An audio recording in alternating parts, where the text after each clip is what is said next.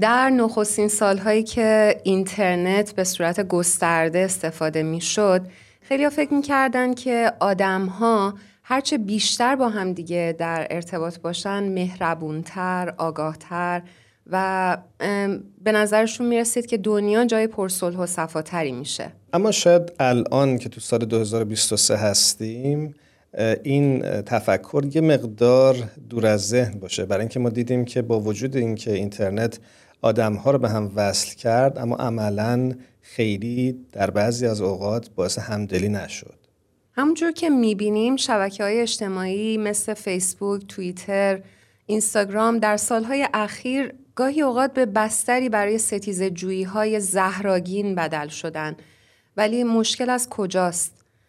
شاید مشکل اینه که خیلی وقتا مخالفت کردن جذابه و ما اصلا نقد کردن رو بلد نیستیم. هرانوش یه نقل قولی میخوندم از آقای پل گراهام کارآفرین سیلیکون ولی که یه جا گفته بودن که مخالفت بیش از موافقت مردم به هیجان میاره. انگار که آدم ها وقتی که مخالفت می‌کنن با حرف نفر دیگه حرف بیشتری واسه گفتن دارن و کلا اگه دقت کرده باشی پست هایی هم که توی شبکه اجتماعی رد و بدل میشه و صرفا بازگو کننده نظرات مخالف هست یا جنجالی هست خیلی بیشتر لایک می‌گیره و بیشتر ریتوییت میشه. و فکر می‌کنم که این خودش باعث میشه که به این چرخه دامن زده بشه. به نظرم خیلی حرف درستیه. دقت نکرده بودم ولی می‌بینم چقدر درسته. و ما توی مخالفت هامون فکر می‌کنم چون یاد نگرفتیم که درست ببینیم و درست نقد بکنیم یه مسئله ای رو در مخالفت هامون خیلی زیاده روی می‌کنیم و گاهی به جنجال می‌کشه.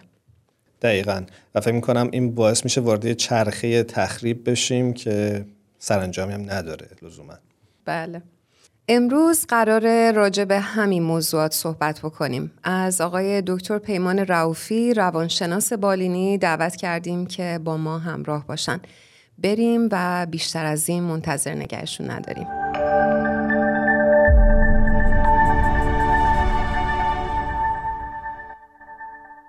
جناب دکتر پیمان رعوفی به برنامه پادکست هفت خوش اومدید. درود بر شما. بندم سلام دارم خدمت شما و همه مخاطبین خوب برنامهتون. خوشحالم که در خدمتتون هستم و می‌تونیم با همدیگه گفتگو داشته باشیم. منم بهتون درود میگم دکتر پیمان رعوفی و ممنونم که دعوت ما رو قبول کردید. همونجوری که می‌دونید امروز قراره که راجب موضوع فضاهای دو قطبی صحبت بکنیم. این روزها شاهد هستیم که در شبکه های اجتماعی به دلیل وجود اخباری که باش مواجه هستیم. یک فضای کاملا دو قطبی به وجود اومده و آدم ها یا در این دسته خودشون رو تعریف می‌کنن یا در دسته مخالفین. و این باعث شده که یک چرخه شاید بگیم معیوبی راه بیفته و بحث هایی در بگیره که لزوما سرانجامی نداره و سازنده هم نیستن. برای شروع بحث می‌خوام ازتون بپرسم که اساسا فضای دو قطبی رو چطور تعریف می‌کنین و اثراتش رو در زندگی چطور می‌بینید؟ بله خیلی سوال بسیار خوبیه و خیلی دوست داشتم که شما خیلی هم عمومی مطرح کردی به عنوان یک فضای دو قطبی. چون ما این دو قطبی شدن ها و شکاف پیدا کردن ها رو در قسمت های مختلفی از اجتماعمون در قسمت سیاسی در قسمت های اقتصادی حتی ورزشی می‌تونیم ببینیم. اونجایی که فرض کنید دو گروه جامعه طرفدار دو تیم ورزشی متفاوت هستند. و این شکاف های چیزی است که برای ما تازگی نداره. و خیلی وقتها هم باهاش دست و پنجه نرم می‌کنیم باهاش برخورد داریم. گاهی وقتها کافیه که فقط زیر برخی از پست های شبکه های اجتماعی رو بخونیم و خوندن همین کامنت ها و جواب هایی که ممکنه برخی از افراد به همدیگه میدن رو ما رو به این فکر میندازه که واقعا چقدر این چند قطبی ها دو قطبی ها شکاف ها عمیقه و چقدر هم می‌تونه به جاهای باریک و خطرناک و شاید هم نادرست کشیده بشه. پس اینی که ما بپذیریم و قبول بکنیم که شکاف اتفاق میفته و یک حقیقت واقعی است. در تمامی جنبه های مختلف زندگی ما از اقتصادی و ورزشی و سیاسی و اجتماعی گرفته تا حتی گاهی وقتا در مورد مسائل خانوادگی در بین افراد خانواده خودمون هم میشه اینها رو دید. اما چیزی که اهمیت پیدا می‌کنه اینه که چقدر ما تحمل داریم و چقدر می‌تونیم نظر متفاوت از خودمون رو بشنویم. اصلا بحث قبول کردن یا کوتاه اومدن نیست بحث شنیدنه. بحث اینی که من بتونم تالریت بکنم بتونم تحمل بکنم که یک فردی یا یک گروهی یک نظر متفاوت از من داره. اگر ما بخوایم این کار رو به درستی انجام بدیم یه قدم اول مهمی که باید برداریم اینه که برای همه افراد حتی افراد خانوادهمون گرفته تا همکلاسیامون تا همکارانمون تا افراد جامعه یا کاربران شبکه های اجتماعی این حقی که برای خودمون قائل هستیم رو برای اونها هم قائل باشیم. یعنی اگر من به خودم حق میدم که یک نظری دارم و خیلی هم پای نظر خودم محکم وای میستم و برام عقیده مهمی محسوب میشه به دیگری همین حق رو بدم که او هم براش نظرش عقیدهش باورش مهم باشه و بخواد پافشاری بکنه روش. مشکل زمانی به وجود میاد که ما گاهن فکر می‌کنیم نظر من تنها نظر درستی است که می‌تونه وجود داشته باشه. اونجاست که ما می‌بینیم این شکاف ها و دو قطبی و چند قطبی شدن ها می‌تونه باعث جنگ و بحث ها و جدال های خانوادگی و اجتماعی و حتی جنگ های بین کشوری بشه. در حالی که ما اگر این رو قبول بکنیم و بپذیریم همونقدر که من حق دارم نظری داشته باشم طرف مقابل هم همون حق داره.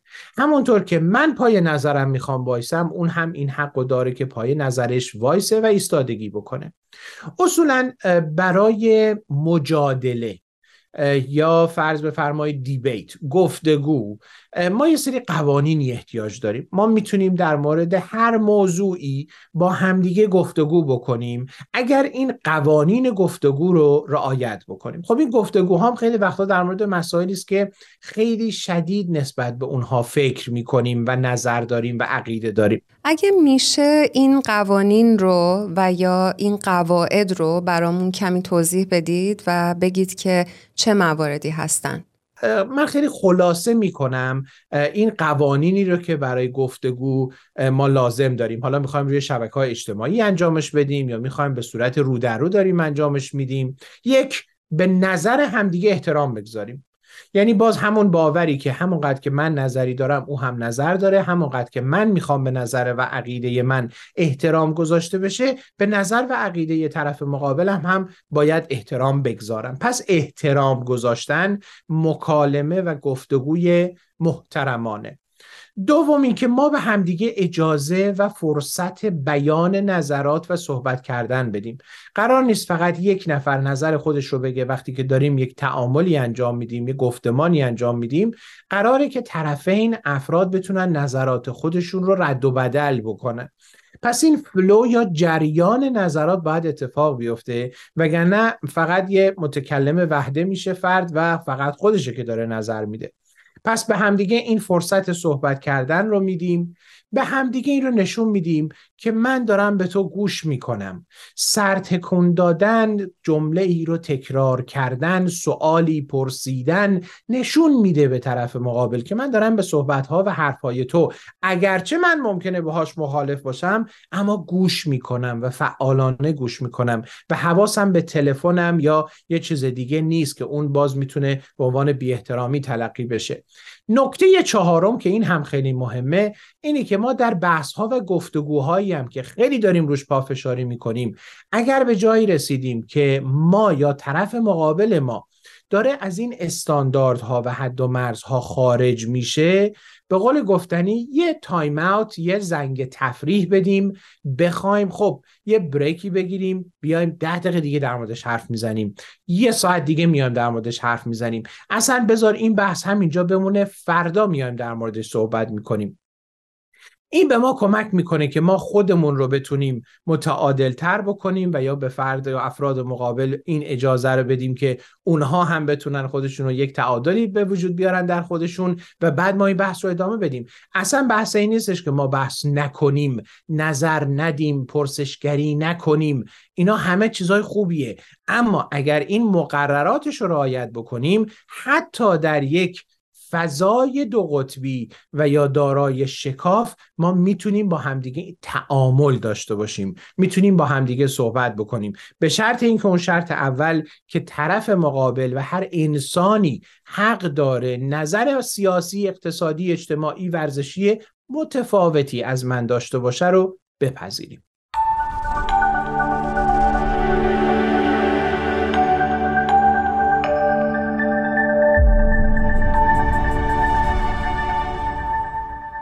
جناب دکتر رعافی ممنونم از پاسختون. داشتم فکر می‌کردم یکی از عواملی که باعث میشه فضای دو قطبی در جامعه به وجود بیاد همین وجود اخبار هست که ما هر روزه در شبکه اجتماعی می‌بینیم می‌خونیم میشنویم و یا برای هم فوروارد می‌کنیم و راجبش آگاه میشیم. و خیلی وقتا این اخبار اخبار غمانگیزی هستند اخبار خشنی هستند و در معرض اونها قرار گرفتن یه مقدار روح و روان آدمی رو دچار آسیب می‌کنه. می‌خوام ازتون بپرسم که چطور در جهانی که این حجم از اخبار روزانه منتشر میشه خودمون رو در برابر این حجمه اخبار قدری محافظت بکنیم؟ منظورم از روان خودمون چطور محافظت بکنیم و چطور اجازه ندیم که بهمون به آسیب زده بشه؟ این هم بسیار سوال خوب و مهمی هست. خوشحالم که شما عزیزان این سوال رو می‌پرسید. برای اینکه ببینید انسان و مغز انسان نسبت به خبر منفی متفاوت از خودش واکنش نشون میده تا خبر مثبت. خبر مثبت رو به عنوان یک امر طبیعی تلقی می‌کنه و شاید خیلی روی اون حتی تمرکز هم نکنه. اما به محض اینکه خبر منفی هست و می‌تونه به نوعی ترس، نگرانی و یا غم رو در ما زنده بکنه و به وجود بیاره اینجاست که مغز ما به اون میچسبه و توجه خاصی رو به اون می‌کنه. چرا داره این کارو می‌کنه؟ براش برای اینکه وظیفش حفاظت ماست حمایت ماست. برای اینکه خطری متوجه ما نشه و اون رو بدن ما و زندگی ما و عزیزان ما رو بتونه از اون خطرات و خبرهای منفی دور نگه داره حالا تمرکز بیشتری رو انجام میده روی خبر منفی. بلا فاصله دستگاه عصبی سمپاتیک ما فعال میشه. جایی که می‌خواد من رو آماده مبارزه یا فرار بکنه fight یا flight بکنه. و اونجاست که هورمون های استرس در بدن ما ترشح پیدا می‌کنه. کورتیزول و آدرنالین شروع می‌کنه ضربان قلب بالا رفتن عرق کردن صورت سرخ شدن نفسها کوتاه و خیلی سطحی شدن تا به نوعی سیستم عصبی ما برای اون حالت فرار یا مبارزه آماده بشه. حالا شما توجه بفرمایید توجه کنید که اگر ما در طول روز بارها و بارها در معرض اخبار قرار می‌گیریم اخباری هم که منفی هستند خیلی گرافیک و اذیت کننده و ناراحت کننده هستند نگران کننده هستند ترسناک هستند. ما سیستم بدنمون انگار دائم داره یه آژیر خطری رو میشنوه که برای مبارزه یا فرار کردن خودش رو آماده می‌کنه. قرار بر این نیستش که سیستم عصبی بدن انسان دائم در این حالت باشه. گاهی وقتا به واسطه شنیدن یه صدای بلند یا یه اتفاق ممکنه ما در اون حالت قرار بگیریم ولی این همیشگی نباید باشه. پس در معرض این اخبار به مراتب قرار گرفتن می‌تونه روی جسم ما که تاثیرش رو های استرسی می‌ذارن و روان ما که نگرانی و استراب دائم هست و همیشه ما در یک حالت خطر قرار داریم تاثیر منفیش رو احساس بکنیم و متاسفانه تجربه بکنیم. حالا خیلی وقتا این هستش که خیلی خب ما می‌خوایم بدونیم در دنیا چه خبره در جامعهمون چه میگذره چه اتفاقاتی افتاده. این حق ماست که در یک دنیای آزاد به اخبار دسترسی داشته باشیم. حرفی هم نیست و خیلی هم حرف درستی است. حتی من یه چیز دیگه می‌خوام اضافه کنم. نه تنها باید اخبار رو بدونیم بلکه اونجایی که ما هم می‌تونیم قدمی برداریم قدمی برداریم. اونجایی که ممکنه بتونیم با یه مقاله و یا نوشته ای تأثیر گذار باشیم. با کمک به یه گروه فکری تأثیر گذار باشیم کار خیریه ای انجام بدیم. کمک جلب بکنیم. کمک ها رو پراکنده بکنیم. اینها قدم هایی است که ما می‌تونیم برداریم و اتفاقا خیلی هم کمکمون می‌کنه. چون احساس می‌کنیم خیلی هم ناتوان نیستیم. و می‌تونیم یه قدم های مثبتی برداریم. از لحاظ روانی خیلی تاثیر مثبتی است که در بحران های اجتماعی سیاسی و مسائلی که داره اتفاق میفته ما هم احساس توانمندی بکنیم برای تغییر ایجاد کردن. اما دسترسی و اخبارمون باید به منابع موثق خبری باشه. یکی دو تا منبع موثق خبری رو انتخاب می‌کنیم و از اونها خبرها رو می‌گیریم. دومی که برای خبر گرفتن برای خودمون یک یا دو زمان در طول روز رو تعیین بکنیم که این دو زمان زمانی است که من سراغ اخبار میرم و می‌خوام بدونم چه خبره چه شده چه اتفاقی افتاد این ماجرا به کجا رسید یا هر چیز دیگه. و حتما حتما یکی از این زمانها یا ببخشید هر دوی این زمانها هیچ کدومشون نباید شب قبل از خواب ما باشند. یعنی به هیچ وجه زمان خبر گرفتن ما نمی‌تونه قبل از خواب باشه. برای اینکه اونچنان تاثیر عمیقی می‌ذاره که ما رو بیخواب می‌کنه. و یکی از مسائلی که برای مراقبت از خود برای انسان حتی در شرایط بحرانی بسیار مهمه خوابه. که اگر نتونه بخوابه دچار مشکلات روانی و جسمی عدیده میشه که بماند برای جلسه دیگر. شبکه های اجتماعی جای مناسبی برای گرفتن اخبار نیستند. برای اینکه ما معمولا روی شبکه اجتماعی خیلی زیاد هستیم و ممکنه در طول روز بارها و بارها سراغ اینستاگرام بریم سراغ فیسبوک بریم سراغ تلگرام بریم. اونجاها جای گرفتن اخبار نیست. یک وبسایتی یا یک رادیویی برای گرفتن اخبار جداگانه اون منابع موثق رو داشته باشیم که دائم در معرضش قرار نگیریم. گفتم رادیو برای اینکه خیلی وقتا شنیدن خبر برای ما خیلی راحتتر و قابل حزمتر هست تا زمانی که ما چیزهایی رو تصویری نگاه می‌کنیم. خبرهای منفی که می‌تونه خیلی هم ضد بشری و یا فرض کنید اخبار شکنجه یا کشتنها یا قتلها هست به صورت تصویری خیلی تاثیر عمیق و بدی برای ما می‌گذاره تا اینکه ما به صورت شنیداری بشنویم که خبر در چه مرحله ای هست. یکی دیگه هم از چیزهایی که واقعا اهمیت داره اینه که اگر مسائلی رو می‌گیریم که یا این خبرهایی رو می‌بینیم حالا یا ممکنه فیک باشه و واقعی نباشه یا حتی اگر واقعی باشه ولی تصاویر بسیار وحشتناکی داخلش هست اینا رو پراکنده نکنیم. برای فلانی بفرستم حالا اونم ببینه برای این گروه بفرستم تو این گروه بذارم. ما هم اگر خبر فیکه که داریم شایعه پراکنی می‌کنیم. اگر خبر بسیار اذیت کننده و تاثیر بسیار بدی روی افراد می‌گذاره که داریم باز اونها رو ناراحت می‌کنیم. یه موضوع دیگه هم که تو این مسئله می‌تونه کمک بکنه به خصوص برای افرادی که ممکنه از لحاظ قلبی یا روانی حالا افسردگی دارن نگرانی های شدید دارن وسواس های شدید دارن مشکلات قلبی دارن و نمی‌تونن اخبار رو از منابع خبری بگیرن می‌تونن خلاصه ای از اخبار رو از اعضای فامیل یا دوستانی که بهشون اعتماد دارن بگیرن و از اونها بپرسن و اونها بتونن یه خلاصه ای رو برای این گونه افراد تعریف بکنن که به صورت مستقیم در معرض اخباری که می‌تونه خیلی تاثیرهای زیادی حتی در حد PTSD یعنی استرس پس از حادثه. دیدن اخبار یا شنیدن اخبار بسیار وحشتناک می‌تونه فرد در موقعیتی قرار بگیره که انگار وسط میدان جنگه و داره اون رو تجربه می‌کنه. و این PTSD اثرات نگرانی استرابی و افسردگی بلند مدتی رو می‌تونه روی افراد بگذاره. اینه که در گرفتن اخبار باید مراقب باشیم تعادل رو رعایت کنیم. مرکز کنترل بیماری ها در آمریکا CDC از این کلمه اعتدال استفاده می‌کنه تو این موضوع و میگه که اعتدال رو باید در گرفتن اخبار رعایت کنیم.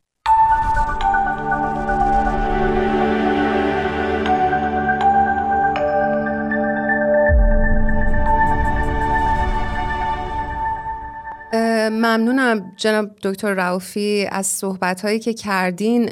می‌خواستم ازتون در انتها بپرسم اگر اعتدال رو رایت کردیم به عنوان یک مخاطب رسانه چه نقشی رو به عنوان یک شهروند می‌تونیم داشته باشیم که نقش سازنده باشه در فضاهایی که به وجود اومده؟ مثلا اگر فضای دو قطبی در جامعه هست اگر افکار خیلی خشنی در جامعه وجود داره از طریق رسانه ها داره گسترش پیدا می‌کنه. یک فرد یا یک شهروند عادی چطوری می‌تونه نقش سازندهی داشته باشه و صرفا منفعل نباشه؟ بله اصلا قرار نیست منفعل باشیم. یعنی همونطور که عرض کردم خدمتون خیلی خوبه و خیلی کمک کننده است که ما هم احساس بکنیم ما هم قدمی برمیداریم و ما هم تاثیرگذار هستیم. انجمن روانشناسان آمریکا در توضیحاتی که در این مورد ارائه کرده فقط به این اشاره نکرده که اخبار نگیریم بلکه گفته اخبار رو بگیریم و بعد تلاش بکنیم ببینیم ما چه کار می‌تونیم در موردش انجام بدیم. اینی که بسیار مهمه. در فضاهای دو قطبی اینی که ما به شکافها دامن نزنیم ببینید تفاوت ها همیشه وجود دارن. ما بیایم ببینیم که شباهت ها کجا هستن. ما چقدر می‌تونیم از شباهت های موجود در این بحث ها فرض کنید در مسئله ورزش دو گروه ورزشی که دارن مسابقه میدن شباهتشون همون ورزشه همون فعالیت بدنیه همون تفریح تماشا کردنشه همون حس با هم بودنشه. ما می‌تونیم خیلی به این شباهت هایی که همه داریم اونها رو تجربه می‌کنیم اشاره بکنیم. اگر در مورد جنگ دو گروه با همدیگه بحث وجود داره و یا شکاف وجود داره اینی که مردمان عادی در هر دو گروه دارن آسیب می‌بینن و اذیت میشن شباهتی است که ما می‌تونیم از دیدگاه حقوق بشری و انسان دوستی به اون نگاه بکنیم. اینی که جنگ خراب می‌کنه جنگ آسیب میرسونه. جنگ می‌تونه بسیار بسیار آثار طولانی مدت خرابی و از بین بردن ها رو با خودش داشته باشه. ما می‌تونیم روی اینها صحبت کنیم. یه موضوع دیگه هم اینه که خب درک بکنیم و بگیم من می‌فهمم درک می‌کنم یا اینکه به اون فردی که ممکنه خیلی حالا احساساتی شده خیلی عصبانی شده خیلی وقتا یه جمله خیلی ساده ای که درکت می‌کنم. میفهممت. حست رو می‌فهمم. به او کمک بکنه. که احساس بکنه یه نفر هست که داره او رو درک می‌کنه. چون ممکنه که با اون گروهی که با یکی از گروه ها خودش رو هم هویت می‌کنه ممکنه آسیب دیده ممکنه عزیزش آسیب دیده. همه اینها باعث میشه که اون انقدر پر انرژی و انقدر شاید یک طرفه در حال حاضر داره حرف می‌زنه. ولی ما می‌تونیم او رو درک بکنیم. ما هم می‌تونیم در, در اینکه اون یک کمی آرام بگیره و حالا به اعتدال خودش برسه ما به او کمک کرده باشیم. باز تکرار می‌کنم.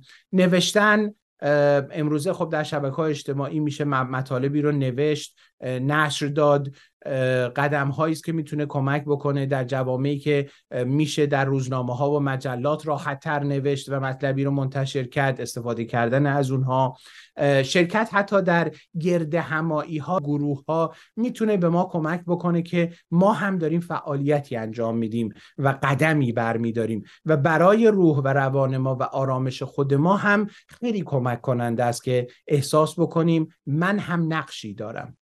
سپاسگزارم ازتون دکتر پیمان رعوفی که در این برنامه پادکست هفت با ما و مخاطبین این رسانه همراه بودید. هر جا هستید خوب و خوش باشید. خدا نگهدارتون باشه. سپاسگزارم از شما عزیزان که این موقعیت رو به بنده دادید.